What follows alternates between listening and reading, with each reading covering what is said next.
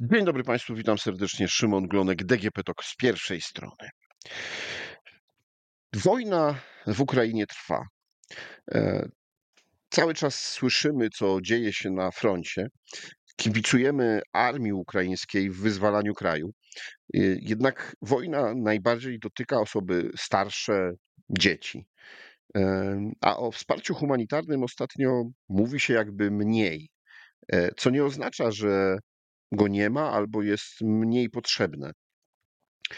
E, myślę, że wręcz przeciwnie, im dłużej wojna trwa, tym więcej jest osób, które potrzebują e, wsparcia, które potrzebują pomocy e, takiej najzwyklejszej, takiej w zorganizowaniu życia codziennego.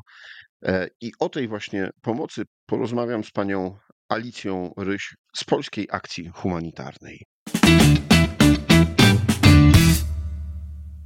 Dzień dobry. Dzień dobry. Państwo y, jesteście zaangażowani w pomoc y, Ukraińcom, w pomoc Ukrainie od samego początku, czyli od 2014 roku, y, ale w momencie, kiedy ta eskalacja wojny nastąpiła, wy też e, wzmożyliście swoje działania e, na Ukrainie. Jak one wyglądają teraz, w, na początku września 2023 roku? Tak, to prawda. Pach działała w Ukrainie od samego początku wojny i apelowała o to, że ta wojna, która momentami wydawała się zapomniana z perspektywy Polski polskich mediów, cały czas trwa i cały czas ogromnie dużo ludzi E, potrzebuje pomocy, osób cywilnych potrzebuje pomocy i, i znacząco oczywiście i skala naszych działań od y, lutego zeszłego roku, no i oczywiście ilość osób, które tej pomocy potrzebują w Ukrainie wzrosła. E, I z organizacji, która prowadziła dwa biura y, na stałe w Ukrainie. Jesteśmy obecnie organizacją, która prowadzi tych biur już pięć i tych działań obecnie mamy bardzo dużo. Żeby to tak zobrazować w liczbach, to ilość osób, którym Pach dostarcza pomocy obecnie to 275 tysięcy osób od właśnie zeszłego roku. Niemniej jednak ta skala jest ciągle olbrzymia i szacuje się, że obecnie około 17 2,5 miliona ludzi w Ukrainie y, jest poszkodowanych na skutek wojny i tej pomocy potrzebuje. Jeśli chodzi o nasze działania, to my koncentrujemy się na osobach, które tej pomocy potrzebują najbardziej i są w tym wszystkim najbardziej pozostawione same sobie. Y, w dużej mierze Pach prowadzi działania, które są skoncentrowane na osobach starszych, których jest w Ukrainie bardzo dużo, osoby mieszkające poza dużymi miastami, które nie mogą, nie chcą, ale też w ogóle nie biorą pod uwagę takiej możliwości jak to, żeby opuścić swój dom. Nawet jeżeli są to domy, które zostały zniszczone, często całkowicie na skutek działań wojennych, y, i takich osób y, w Ukrainie jest dużo. Y, jednym z projektów, który realizujemy, z którego wróciłam właśnie w zeszłym tygodniu, jest odbudowa domów zniszczonych.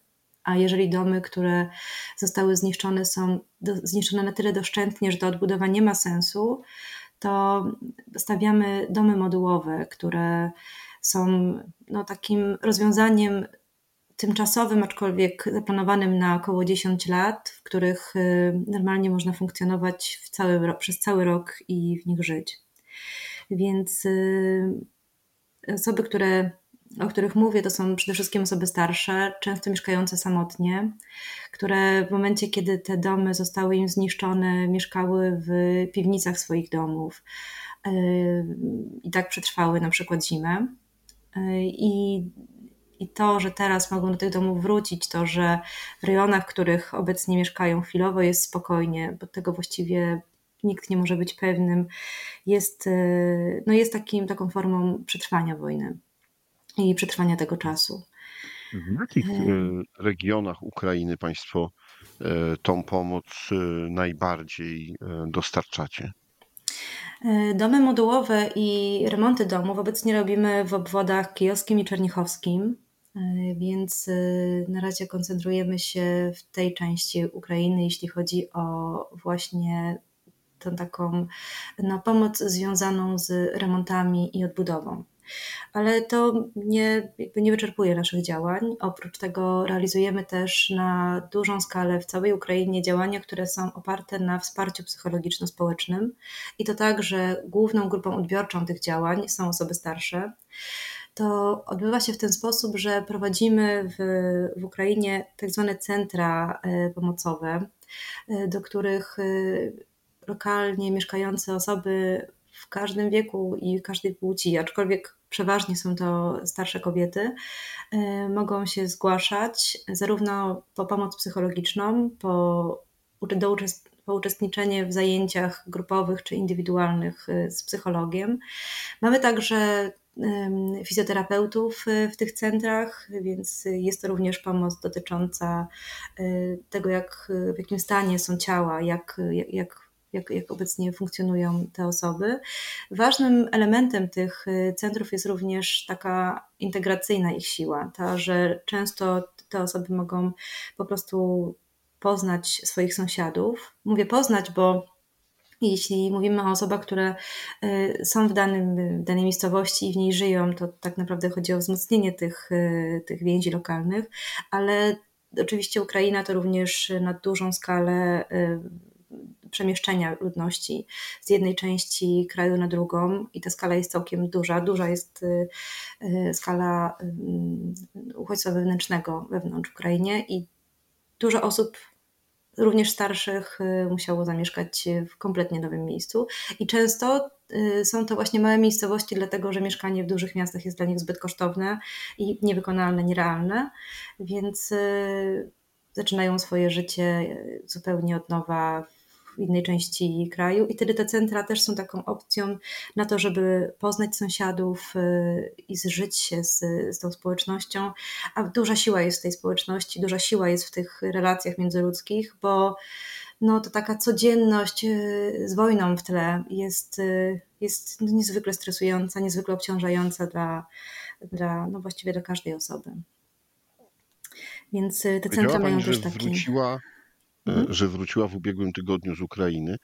Y, jak wygląda dzisiaj życie y, takie codzienne? Czy można powiedzieć, że ma ono już y, znamiona normalności, no szczególnie w tych rejonach właśnie Kijowa, Lwowa, czyli tu, gdzie nie ma bezpośrednich walk, no chociaż co kilka dni słyszymy o jakichś nalotach rakietowych czy też atakach dronów. No właśnie tak, to życie ma znamiona normalności, to znaczy ono się jakoś toczy. I to toczy się teraz, kiedy jest y, ciepło, pewnie na takim, w takim obrazie wydawałoby się, że nawet łatwiej, ale to jest życie, które się toczy z zainstalowanymi aplikacjami na telefonie, które y, mówią o alarmach, które to mówią, kiedy trzeba zejść do schronu. To jest oczywiście życie, które się toczy dużych czy małych miejscowościach z tą świadomością, gdzie jest najbliższy schron. I, ludność już tak, ludzie są już tak przyzwyczajeni w Ukrainie do tego, że do tych schronów trzeba schodzić, do tego, że to w każdej chwili może się wydarzyć i że może ten, ten alarm trwać długo, że, no, że ta codzienność jest, to już jest także wpisane w, po prostu w życie codzienne, co z mojej perspektywy, jak do Ukrainy ja przyjeżdżam z spokojnej Warszawy, jest Mm, no jest tej codzienności mimo wszystko zaprzeczeniem.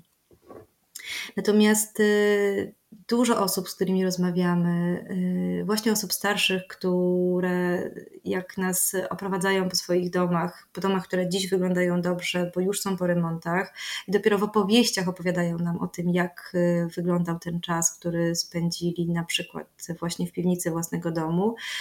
E, a dziś mówią o tym, że trzeba być optymistami i, i, i fajnie, że wyrosły owoce i warzywa w ogrodzie, to przesącza się przez to opowieść o, no, o chyba dużym heroizmie, dużym strachu, ale też jakimś takim optymizmem i to się tak łączy wszystko razem. W sensie ta codzienność e, wojny jest codziennością, która już rzeczywiście dla, no, dla całego pokolenia jest e, naznaczająca.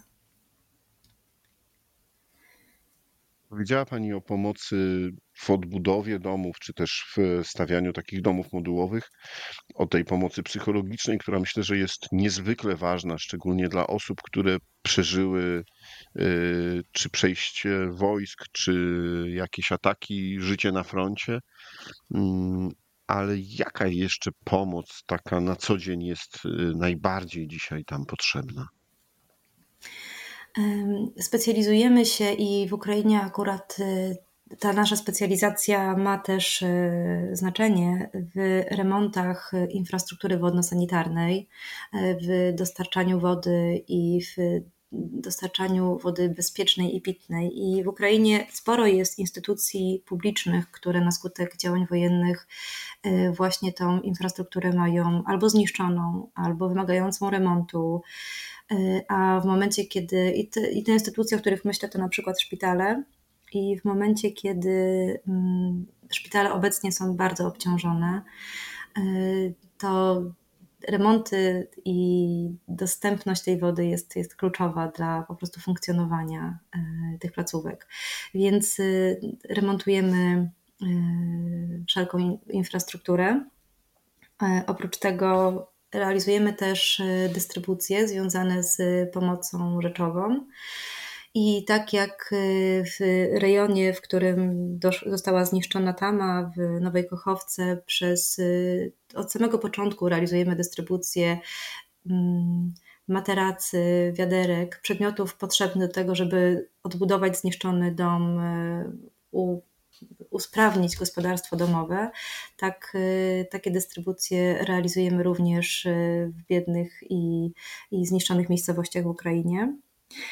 No i kluczową rzeczą, którą, e, do której się przygotowujemy i która była bardzo ważna w zeszłym roku i będzie ważna w najbliższym czasie, to przygotowanie się do zimy, to pomoc y, osobom mieszkającym w Ukrainie w przetrwaniu tego bardzo trudnego czasu. Y, na pewno będziemy ponownie realizować y, dystrybucję generatorów, koców termicznych, zapewniać będziemy opał i wtedy także realizujemy takie działania, które polegają na tym, że do osób, które nie są, nie są w stanie same opuszczać swoich domów, dostarczamy niezbędne rzeczy, takie, które umożliwiają przetrwanie zimy, ale również y, konsultacje psychologiczne i, czy zakupy, tak aby ten trudny czas dało się przetrwać. I realizujemy też projekt, który polega na wsparciu finansowym, aby to jest też jakby takie no, istotne, aby ludzie mogli sami decydować o tym, na co przeznaczają środki, mieć poczucie no, samodzielności w tym wszystkim. Więc y, realizujemy również projekt, y, którego zadaniem jest y, po prostu wspieranie najuboższych osób finansowo.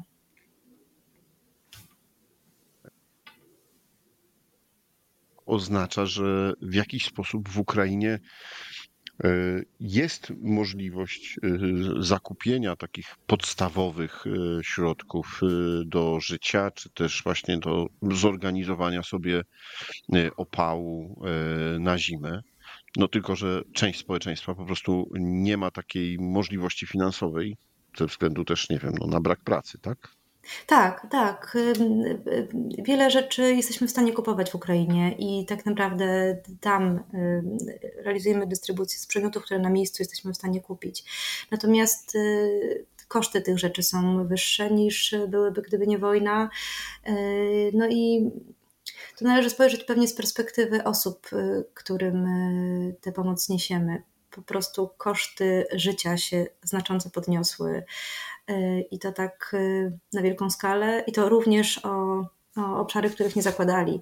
E, jak w zeszłym tygodniu byłam w Ukrainie, to odwiedziłam dom, który właśnie wyremontowaliśmy, w którym mieszka y, małżeństwo.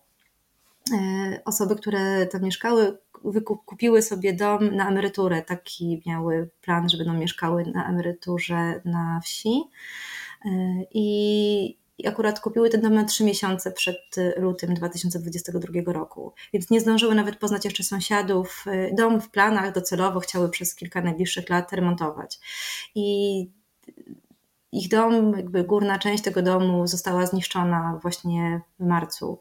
I jakby koszty z tym związane y, i to, jak, jak znacząco zmieniło się całe ich spojrzenie na to, co, co, jakby co się wydarzyło w ich życiu w ciągu zeszłego roku, e, no, przewróciło wszelkie plany. Więc e, niestety jakby dużo takich historii e, mamy, jeśli chodzi o działania w Ukrainie, gdzie po prostu no, trudno planować cokolwiek z wyprzedzeniem. Dość jest to w wypadku wojny niemożliwe.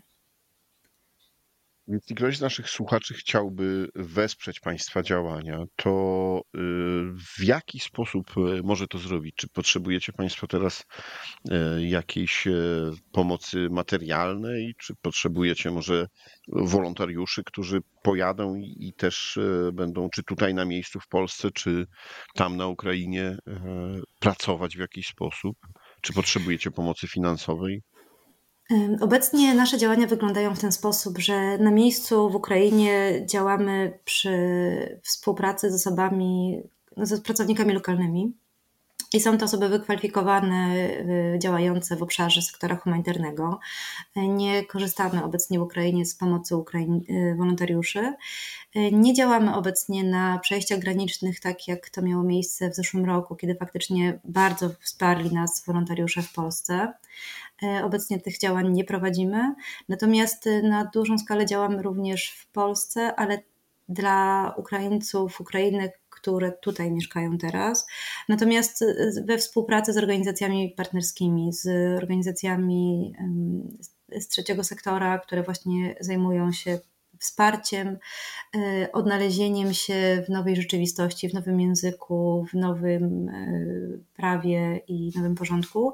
I to także odbywa się bez współpracy wolontariuszy. Tak naprawdę najefektywniejszą pomocą dla nas i umożliwiającą nam działanie jest wsparcie finansowe obecnie, bo najprościej nam to skoordynować y, i, i zrealizować y, tę pomoc w momencie, kiedy kiedy dysponując odpowiednimi środkami y, realizujemy projekty już bezpośrednio w Ukrainie. Więc na naszej stronie pach.org.pl mamy osobną stronę dedykowaną wyłącznie Ukrainie, gdzie o wszystkich działaniach na bieżąco informujemy, o skali tych działań, o tym w jakim rejonie jesteśmy, ile projektów aktualnie prowadzimy i jaką grupę ludzi te nasza pomoc obejmuje. I, I tam także jest oczywiście informacja y, o numerze konta, o wsparciu nas y, i o tym, na co przeznaczamy środki, które dostajemy. Więc y, najlepszą formą wsparcia nas jest właśnie wpłacanie na, na pach z informacją, że ta wpłata ma pójść na Ukrainę. Rozumiem, że poza tym, że no o wiele łatwiej jest samym osobom mieszkającym na Ukrainie, Ukraińcom y, porozumieć się z, z swoimi współobywatelami, e, no to też ma to znaczenie e, dla nich samych, że mają pracę i mogą e, pomagać przy odbudowie swojego kraju. Tak. Jeśli Państwo ich zatrudniacie. Tak, tak. To jest y, takie y, dla obydwu stron y, dobre rozwiązanie, bo nam jest też łatwiej. Łatwiej jest rozpoznać realia na miejscu w momencie, kiedy rozmawiamy z osobami, które w tym kraju od zawsze żyją. I, i jest to prostsze, unikamy mnóstwa błędów, które moglibyśmy w ten sposób popełnić, planując coś z perspektywy Polski czy z perspektywy stricte Warszawy. Ale też e, bezpośrednio, jak e, właśnie jak jeździmy i oglądamy różnego rodzaju realizowane projekty, to widzimy, w jakie relacje nasi pracownicy lokalni wchodzą z osobami, e, do których jeżdżą, czy to na kontrolę, czy to na robienie wywiadu pod kątem tego, co w dalszym ciągu będzie czy to remontowane, czy też e, jakie działania będą realizowane w centrach, no to widzimy, że to są relacje wręcz przyjacielskie. I to na pewno umożliwia wspólnota doświadczeń, wspólnota języka, e, to, że pochodzą z tych samych rejonów, e, na pewno to zbliża. Mamy też y, taką, takie założenie, że mm, nie tylko nasi pracownicy w biurach to osoby pochodzące z Ukrainy, ale także wszelkie współprace fotograficzne czy operatorskie y, także staramy się realizować we współpracy z osobami z Ukrainy. Właśnie po to, żeby to był punkt widzenia z wnętrza kraju, a nie takiej osoby, która tylko przyjedzie na chwilę z zewnątrz. Więc y, Zdecydowanie tak. I, I, to jest jakby nasze założenie, które realizujemy nie tylko w Ukrainie, również w innych krajach, w których działamy. E, wydaje nam się, że to jest e, po prostu efektywniejsze. Powiedziała Pani o, mm, wydaje mi się, bardzo ważnej kwestii, e, szczególnie z punktu widzenia darczyńców i osób, które wspierają, czyli o kontroli. Jak to wygląda? Bo no, udzielacie Państwo bardzo dużo pomocy, czasami bardzo kosztownej, tak jak te domy modułowe. E, No i pewnie e, z drugiej strony osoby, które wspierają, czy chcą wesprzeć, e, chcą być pewne, że ta pomoc jest wykorzystana właściwie, że trafia do tych, którzy naprawdę jej potrzebują, no a nie do tych, którzy, no, to trzeba powiedzieć, dzieje się niestety zawsze i w każdej szerokości geograficznej. No, są osoby, które chcą mm, no, skorzystać, czy też zarobić na takiej pomocy. E, No bo czasami po prostu jest okazja e, i, i, i mogą w niecny sposób wykorzystać e, to, że Państwo chętnie udzielacie tej pomocy. A więc jak kontrolujecie, czy Wasza pomoc jest dobrze spożytkowana? Współpracujemy zawsze z lokalnymi władzami w danych miejscowościach y, i jeżeli chodzi o rzeczy tak kosztowne jak domy modułowe, to zawsze te osoby nam mówią, kto najbardziej ucierpiał, czyj dom został najbardziej zniszczony i kim jest osoba, która zgłasza się o pomoc. Tak y, więc y, nie ma tutaj losowości w tym, w tym wszystkim. Weryfikujemy też później, po zrealizowaniu już danej, danej pomocy, jeśli chodzi o takie rzeczy właśnie jak te domy modułowe, weryfikujemy później, jak wygląda dbanie o dany dom i jak, jak dana osoba z tego korzysta. Y, W wypadku rzeczy mniejszych, takich jak dystrybucje rzeczowe, także realizujemy we współpracy te dystrybucje z lokalnymi y, władzami i i także na początku prowadzimy y, rozeznanie w danym rejonie, co najbardziej jest potrzebne, która grupa dostanie te środki, jakie środki i, i, i czemu akurat w danym momencie dystrybuujemy na przykład y, materace i czemu w danym rejonie.